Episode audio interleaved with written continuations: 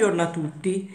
Questa è la prima lezione di questo mini corso di diritto del lavoro. In questa prima lezione parliamo del lavoro subordinato e delle altre forme di lavoro e dei criteri distintivi fra l'una e l'altra fattispecie. In primo luogo osserviamo che nel libro quinto del codice civile dedicato al lavoro non è contenuta una nozione di subordinazione né di contratto di lavoro subordinato. Nell'articolo 2094 del Codice civile è invece contenuta una definizione di prestatore di lavoro subordinato che viene individuato in colui che si obbliga, mediante retribuzione, a collaborare nell'impresa, prestando il proprio lavoro intellettuale o manuale alle dipendenze e sotto la direzione dell'imprenditore. E è stato osservato che questa definizione di prestatore di lavoro subordinato è intrisa della ideologia corporativista che caratterizza tutto il codice civile. E vi sono quindi in essa alcuni elementi che a tutt'oggi la dottrina e la giurisprudenza ritiene del tutto privi di valore, per esempio lo status di imprenditore riferito al datore di lavoro, in quanto può esserci lavoro subordinato anche quando il datore di lavoro ha un alto status, per esempio si tratta di una cooperativa o di un ente no profit. Il tipo di attività intellettuale o manuale che è del tutto irrilevante, infatti può esserci lavoro subordinato come, eh, come lavoro operaio, come lavoro impiegatizio, la collaborazione che descrive semplicemente il fenomeno della partecipazione del soggetto all'attività lavorativa di un altro soggetto, ma non qualifica soltanto il lavoro subordinato, ma anche altre forme di lavoro, quali il lavoro subordinato, per esempio. L'elemento invece caratterizzante del lavoro subordinato e eh, quindi del prestatore di lavoro subordinato è la cosiddetta subordinazione socio-economica. Il eh, prestatore di lavoro infatti viene individuato in colui che lavora contro retribuzione alle dipendenze e sotto la direzione di un datore di lavoro. La subordinazione tradizionalmente viene individuata nel, dalla dottrina e anche dalla giurisprudenza con l'eterodirezione della prestazione lavorativa. Secondo questa concezione, il rapporto di lavoro è subordinato quando la prestazione è eterodiretta, cioè quando il lavoratore è sottoposto alle direttive del datore di lavoro cui spetta di determinare le modalità di esplicazione dell'attività lavorativa entro i limiti fissati dalla legge e dal contratto collettivo. Si parla tradizionalmente di subordinazione tecnico-funzionale, a differenza infatti, come vedremo meglio, del, in seguito del lavoratore autonomo che gode di ampia discrezionalità circa le modalità e i tempi di esecuzione dell'attività convenuta, il lavoratore subordinato esegue la prestazione dedotta in contratto secondo ordini, direttive e impostazioni impartite dal datore di lavoro o dai suoi collaboratori gerarchici. È stato osservato in dottrina che con il tempo le mansioni del lavoratore sono divenute sempre più ricche di contenuti cognitivi e meno esecutive, con la conseguenza di una maggiore sfera di autonomia del prestatore nell'esecuzione delle proprie mansioni. È stata quindi affermata in dottrina la tesi della subordinazione in senso stretto che consiste nel requisito della doppia alienità del lavoratore subordinato rispetto alla organizzazione produttiva in cui è integrata la sua prestazione lavorativa e rispetto anche al risultato della stessa di cui il titolare dell'organizzazione e dei mezzi di produzione è immediatamente legittimato ad appropriarsene.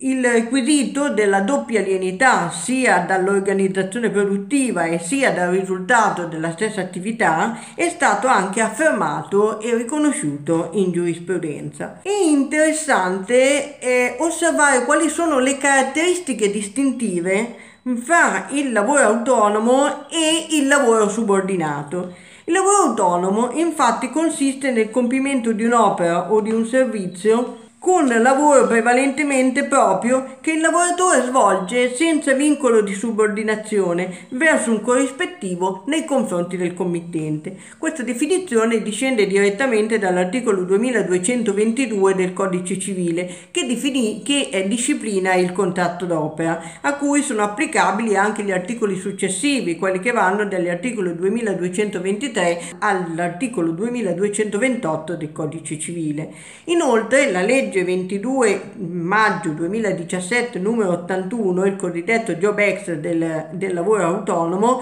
ha integrato tale disciplina codicistica. È interessante vedere quali sono gli elementi distintivi tra il lavoro autonomo e il lavoro subordinato. Questo perché come visto, si applica una disciplina particolare al lavoro subordinato, che vedremo anche nelle prossime lezioni, e si applica invece la disciplina che abbiamo appena detto al lavoro autonomo.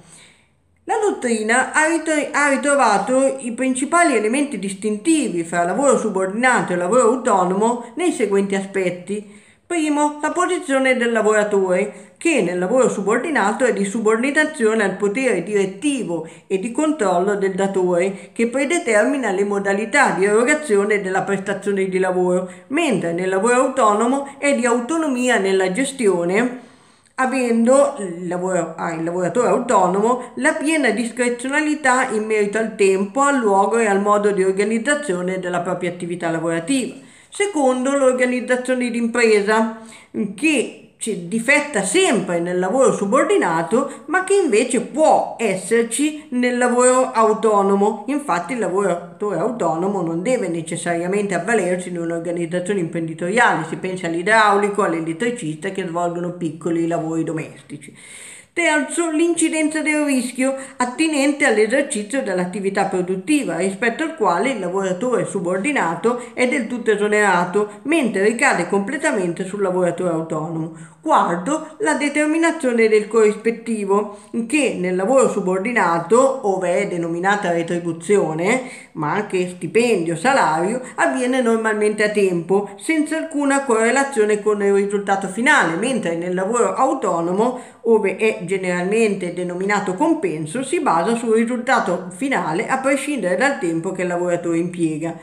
La giurisprudenza, per facilitare la distinzione fra lavoro subordinato e lavoro autonomo, ha sviluppato nel corso degli anni una serie di indici che se riscontrati nello svolgimento di un'attività lavorativa ne rivelano la natura subordinata. Questi sono la sottoposizione del lavoratore al potere disciplinare del datore di lavoro, la predeterminazione e la continuità ideale della prestazione, l'obbligo di eseguire la prestazione nell'orario stabilito dal datore di lavoro, le caratteristiche e la misura del compenso del lavoratore, l'assenza per il lavoratore del rischio concernente il risultato finale dell'attività attività la mancanza di un'organizzazione propria del lavoratore che impiega quella del datore di lavoro, l'inserimento strutturale del lavoratore nell'organizzazione produttiva del datore di lavoro. Questi indici sono considerati sussidiari perché il valore determinante assume sempre la, sogge- la subordinazione, cioè l'assoggettamento del lavoratore al potere direzionale e di controllo del datore di lavoro.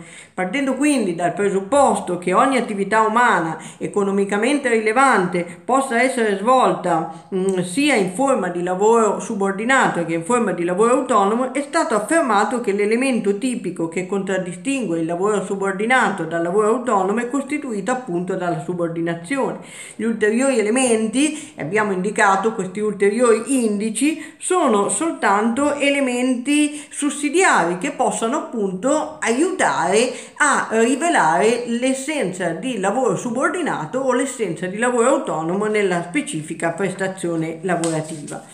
Ci si è chiesto in dottrina e in giurisprudenza quale valore possa avere il cosiddetto nomen iuris o volontà cartolare, cioè quale valore e rilevanza possa assumere il nome che le parti hanno dato ad uno specifico rapporto. È stato affermato che per accertare la reale natura di un rapporto di lavoro si deve verificare se nel caso concreto sussista o meno la subordinazione, al di là del nome attribuito dalle parti al contratto contratto di lavoro, quindi si deve prevale la realtà su quello che è il nome attribuito dalle parti. La giurisprudenza infatti tendenzialmente ritiene che per stabilire la natura del rapporto di lavoro sia di per sé irrilevante la denominazione autonomo subordinato attribuita nel contratto, la cosiddetta volontà cartolare o nome news, perché si deve privilegiare il comportamento che le parti concretamente hanno avuto durante lo svolgimento del rapporto di lavoro rispetto alla volontà che avevano manifestato nel contratto. Tuttavia si è ritenuto che il nome news diventi utile qualora i caratteri differenziali tra due o più figure negoziali siano labili e non appaiono facilmente tracciabili. In presenza di un rapporto di lavoro subordinato si applicano una serie di normative specifiche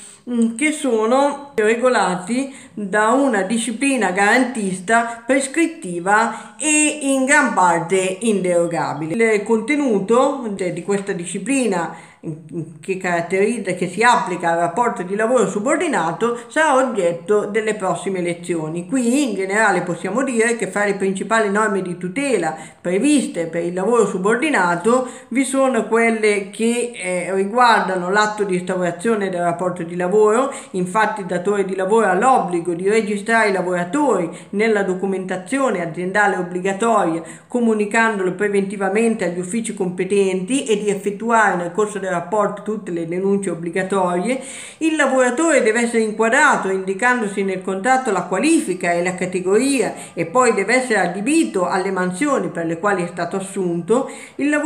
il datore di lavoro deve corrispondere al lavoratore una retribuzione non inferiore agli importi previsti dal contratto collettivo di categoria in base alla qualifica che gli è stato attribuita alle mansioni svolte e comunque proporzionale alla qualità e alla quantità del lavoro prestato stato Nell'organizzazione lavora- dell'attività lavorativa il datore di lavoro deve osservare le limitazioni in materia di durata del lavoro, mm, accordando quindi le ferie, i podi giornalieri, eccetera, e poi il lavoratore subordinato beneficia di una speciale tutela previdenziale che si realizza mediante le cosiddette assicurazioni sociali obbligatorie e che fa sì che i lavoratori dipendenti siano sollevati dal rischio di eventi eh, che possano incidere sulla capacità lavorativa. Nell'ambito del, del, lavoro subordinato parliamo anche del, riscontriamo e parliamo anche del cosiddetto lavoro agile o smart working di cui tanto si è parlato in questo periodo di pandemia. Il Jobex del lavoro, del lavoro autonomo, la legge 81 del 2017, ha infatti introdotto nel nostro ordinamento la disciplina normativa del lavoro agile, cosiddetto smart working, che si sostanzia in una modalità di esecuzione del rapporto di lavoro subordinato stabilita mediante un accordo fra le parti. Nell'ambito del lavoro agile la prestazione lavorativa può essere resa sia all'interno dei locali aziendali che all'esterno senza una postazione fissa in assenza di un orario normale di lavoro, ma entro i limiti di durata massima dell'orario di lavoro giornaliero settimanale, mediante l'utilizzo di strumenti tecnologici. Le modalità di lavoro sono stabilite nell'accordo fra le parti, che può essere a termine o a tempo indeterminato e che va stipulato per iscritto. Nell'accordo è disciplinato l'esercizio del potere di controllo da parte del datore di lavoro sulla prestazione resa dal lavoratore all'esterno dell'azienda, sono fissati i tempi di riposo del lavoratore, l'esecuzione della prestazione lavorativa con riguardo agli strumenti utilizzati dal lavoratore e le misure tecniche organizzative organizzative necessarie per assicurare la disconnessione del lavoratore dalle strumentazioni tecnologiche di lavoro. Con il recesso, una delle parti dell'accordo, fermo restando il rispetto di un periodo di preavviso non inferiore a 30 giorni, può far venire meno il lavoro agile e quindi la prestazione lavorativa torna ad essere svolta secondo le modalità ordinarie. In presenza di un giustificato motivo, ciascun contraente può recedere prima della scadenza del termine, nel caso di accordo a tempo determinato, o senza preavviso nel caso di accordo a tempo indeterminato determinato. Nel caso di lavoratori disabili il termine di preavviso è portato a 90 mm, giorni. Essendo lo smart working o lavoro agile una forma di esecuzione di un rapporto di lavoro subordinato, si, tra, si applicherà tutta la relativa disciplina del rapporto di lavoro subordinato. Un'altra forma di lavoro, diversa invece dal rapporto di lavoro subordinato, è la cosiddetta parasubordinazione. Questa categoria è di matrice dottrinale e ha ricevuto il primo riconoscimento lavorativo con la legge 533 del 1973 che ha modificato l'articolo 409 del codice di procedura civile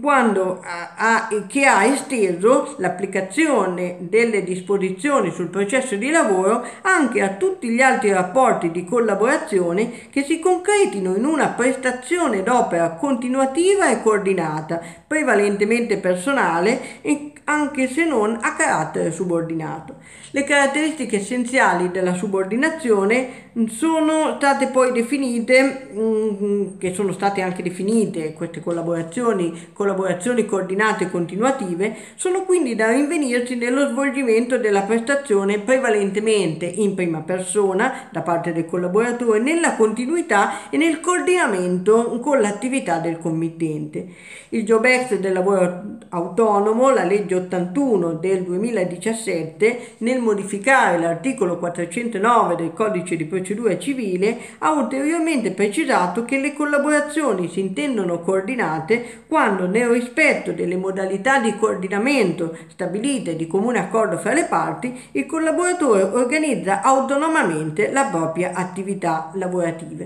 In queste caratteristiche si eh, sostanzia la parasubordinazione e si differenzia dalla subordinazione proprio per, assenza, per l'assenza del vincolo della subordinazione. Poiché però la posizione del lavoratore parasubordinato è sost- Mm, si riscontra una sostanziale dipendenza economica del lavoratore nei confronti del committente, si è avvertita nel tempo l'esigenza di estendere ai lavoratori subordinati alcune forme di tutela proprie del lavoro subordinato. Sempre nell'ambito della collaborazione si è assistito nel tempo ad un utilizzo fraudolento delle cosiddette collaborazioni coordinate continuative Ehm, perché in realtà si configuravano quali forme di collaborazione fittizie, cioè volte ad escludere l'applicazione della disciplina del lavoro subordinato a fattispecie che invece in concreto eh, erano eh, rapporti di lavoro subordinato. E quindi il decreto legislativo 10 settembre 2003 numero 276 aveva introdotto il lavoro a progetto proprio mh, nel quale ricondurre tutti i rapporti di Cococò proprio al fine di contrastare il diffondersi di forme di collaborazione fittizie. Il lavoro a progetto tuttavia è stato abrogato dal decreto legislativo 81 del 2015 con il divieto di stipularlo a partire dal 25 giugno 2015 che è la data di entrata in vigore del provvedimento.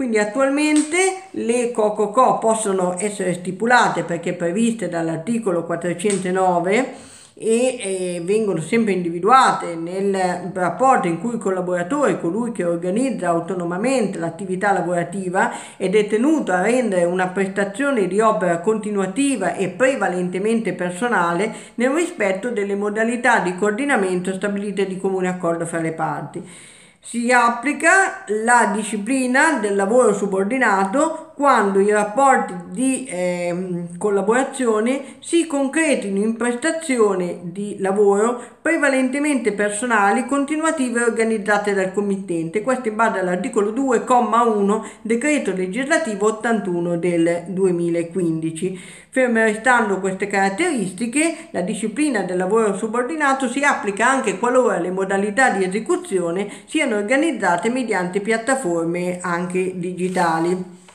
i cosiddetti RAI.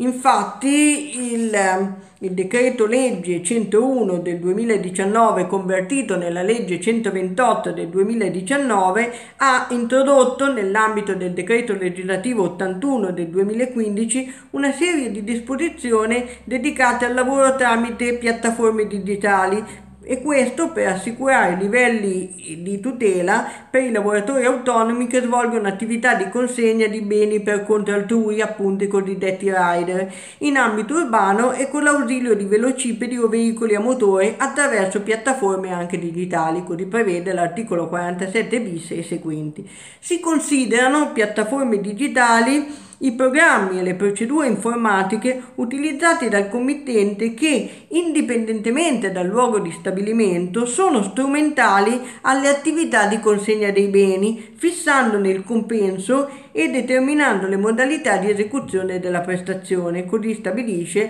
l'articolo 47 bis, comma 2 del decreto legislativo 81 del 2015. Il compenso del lavoratore deve essere determinato in base a criteri stabiliti in sede di contrattazione collettiva dalle organizzazioni sindacali e datoriali comparativamente più rappresentative a livello nazionale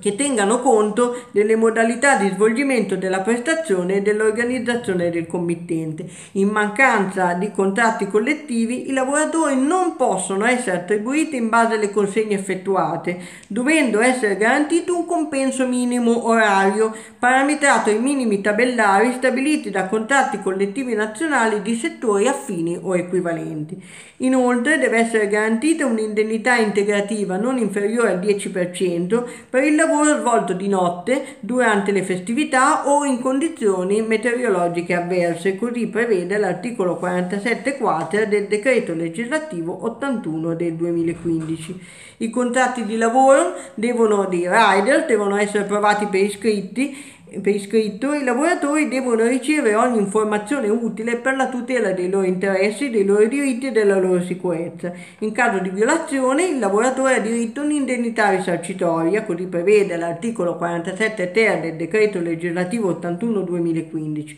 Ai rider si applica inoltre la copertura assicurativa obbligatoria contro gli infortuni sul lavoro e le malattie professionali e a tal fine il committente è tenuto a tutti gli adempimenti gli adempimenti del datore di lavoro nonché al rispetto delle disposizioni in materia di salute e sicurezza sul lavoro. L'applicazione della disciplina del lavoro subordinato al, alle collaborazioni è esclusa poi in presenza delle caratteristiche che abbiamo visto essere delle, mm, delle mm,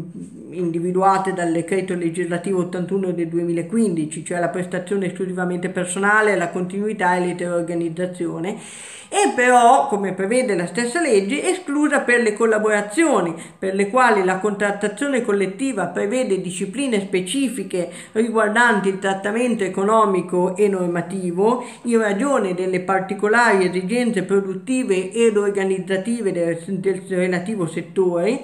per le collaborazioni prestate nell'esercizio di professioni intellettuali per le quali è necessaria l'iscrizione in appositi albi professionali, per le attività prestate nell'esercizio della loro funzione dai componenti degli organi di amministrazione e controllo delle società e dai partecipanti a collegi e commissioni, per la collaborazione resa a fini istituzionali in favore delle associazioni e società sportive dilettantistiche affiliate alle federazioni sportive nazionali, alle discipline sportive associate agli enti di promozione sportiva riconosciuti dal CONI, alle collaborazioni prestate nell'ambito della produzione e della realizzazione di spettacoli da parte delle fondazioni lirico-sinfoniche, ai rapporti di collaborazione attivati nelle pubbliche amministrazioni, alle collaborazioni degli operatori del Corpo Nazionale del Soccorso Aspino e Speleologico. Un'altra forma di lavoro che si differenzia dal rapporto di lavoro subordinato è quella derivante da rapporti associativi. In alcuni rapporti associativi è infatti rinvenibile la situazione in cui il socio si trova ad eseguire un'attività di lavoro e allora si è chiesto eh, se in questo caso l'attività di lavoro possa essere un'attività di lavoro subordinato con relativa applicazione di tutta la disciplina specifica oppure no. Un caso è il socio d'opera. Il socio d'opera è colui che nella società di persone conferisce anziché beni la propria attività lavorativa. In tal caso però la causa del rapporto di lavoro che si realizza tra il socio e la società è nel contratto di società e non nello scambio fra lavoro e retribuzione.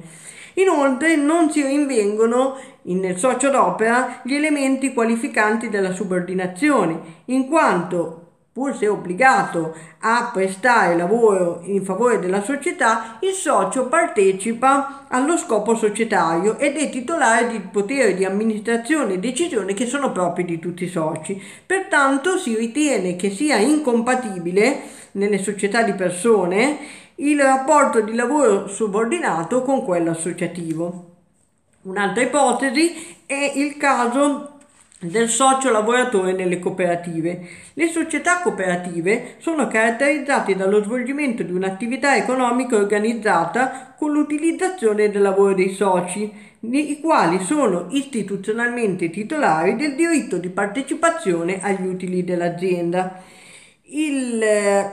lavoro delle, nelle società cooperative è disciplinato dalla legge 3 aprile 2001 numero 142 questa normativa riguarda espressamente le cooperative nelle quali il rapporto mutualistico abbia ad oggetto la prestazione di attività lavorativa da parte del socio con le cosiddette cooperative del lavoro, sulla base delle previsioni del regolamento che, che definisce l'organizzazione del lavoro dei soci. In base alla legge 142 del 2001, tra socio lavoratore e cooperativa si instaura un rapporto di tipo associativo, dal quale deriva un ulteriore rapporto connesso all'attività lavorativa prestata dal socio e con cui egli contribuisce al raggiungimento degli scopi sociali. Il rapporto di lavoro tra socio lavoratore e cooperativa deve essere concordato e formalizzato all'atto dell'adesione o anche successivamente e può assumere la forma della subordinazione oppure la forma del lavoro autonomo, compresi i rapporti di collaborazione coordinata continuativa. Dal rapporto associativo derivano in capo al socio lavoratore i tipici poteri e doveri derivanti dallo status di socio di, di, cooperativa, potere gestionale mediante la partecipazione alla formazione degli organi sociali, alla definizione della struttura di direzione e conduzione dell'impresa e alle decisioni concernenti le scelte dell'impresa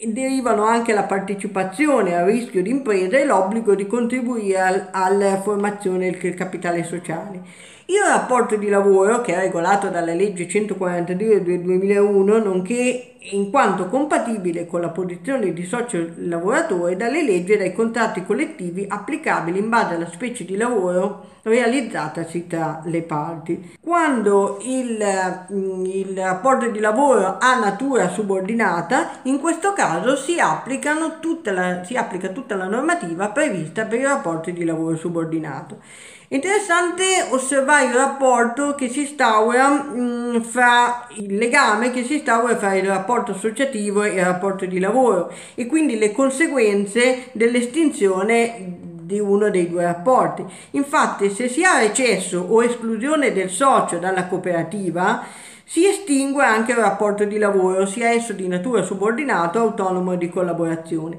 Se si estingue il rapporto di lavoro con il socio, il rapporto associativo non decade automaticamente. Ecco che quindi la giurisprudenza ha osservato che il socio lavoratore escluso dalla cooperativa e licenziato per i medesimi fatti, nel caso in cui intende impugnare il licenziamento e far valere la tutela reale, cioè la, chiedere la reintegra nel posto di lavoro, deve preliminarmente impugnare la delibera di esclusione della cooperativa. L'impugnazione della delibera di esclusione della cooperativa è quindi necessaria per ottenere la reintegrazione del rapporto di lavoro ex articolo 18 dello Statuto dei, lavori, dei lavoratori. Il lavoratore che non impugna la delibera non ha più diritto alla ricostituzione del rapporto e può solo ottenere una tutela risarcitoria.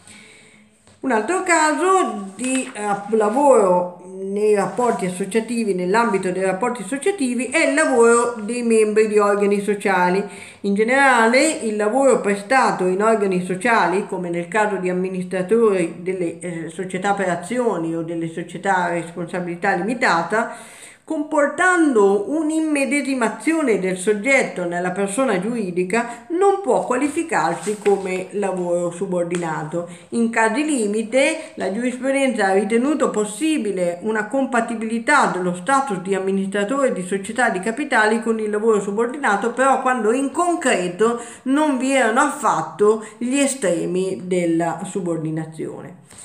Un'altra ipotesi di lavoro che si distingue dal rapporto di lavoro subordinato è il cosiddetto lavoro gratuito,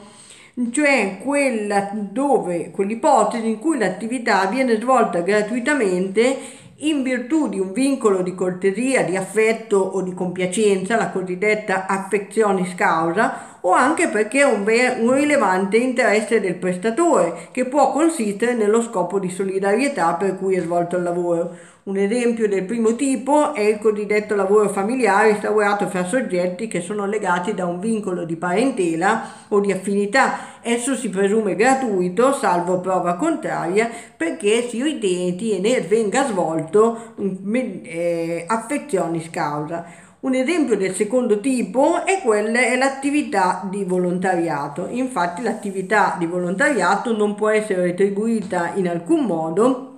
possono solo essere rimborsate le spese effettivamente eh, sostenute.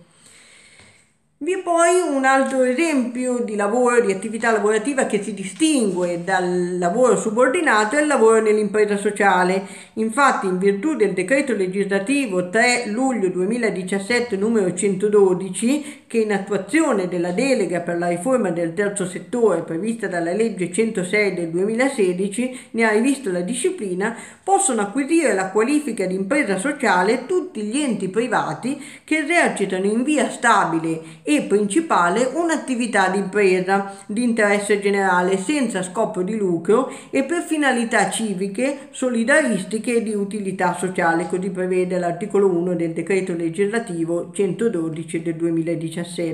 Alle imprese sociali si applicano in quanto compatibili con le disposizioni del decreto legislativo 112 del 2017 le norme del codice del terzo settore di cui al decreto legislativo 117 numero 217.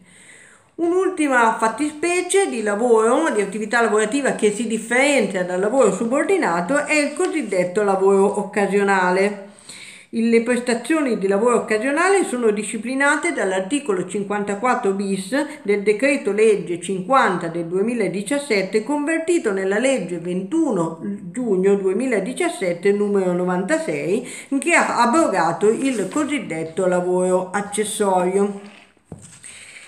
alcune modifiche sono state poi introdotte anche dal cosiddetto decreto dignità, praticamente principalmente dall'articolo 2 bis del decreto legge 87 2018 convertito nella legge 96 nel 2018. Per prestazioni occasionali si intendono le attività lavorative che danno luogo nel corso di un anno civile per ciascun prestatore con riferimento alla totalità degli utilizzatori a compensi di importo complessivamente non superiore ad euro 5.000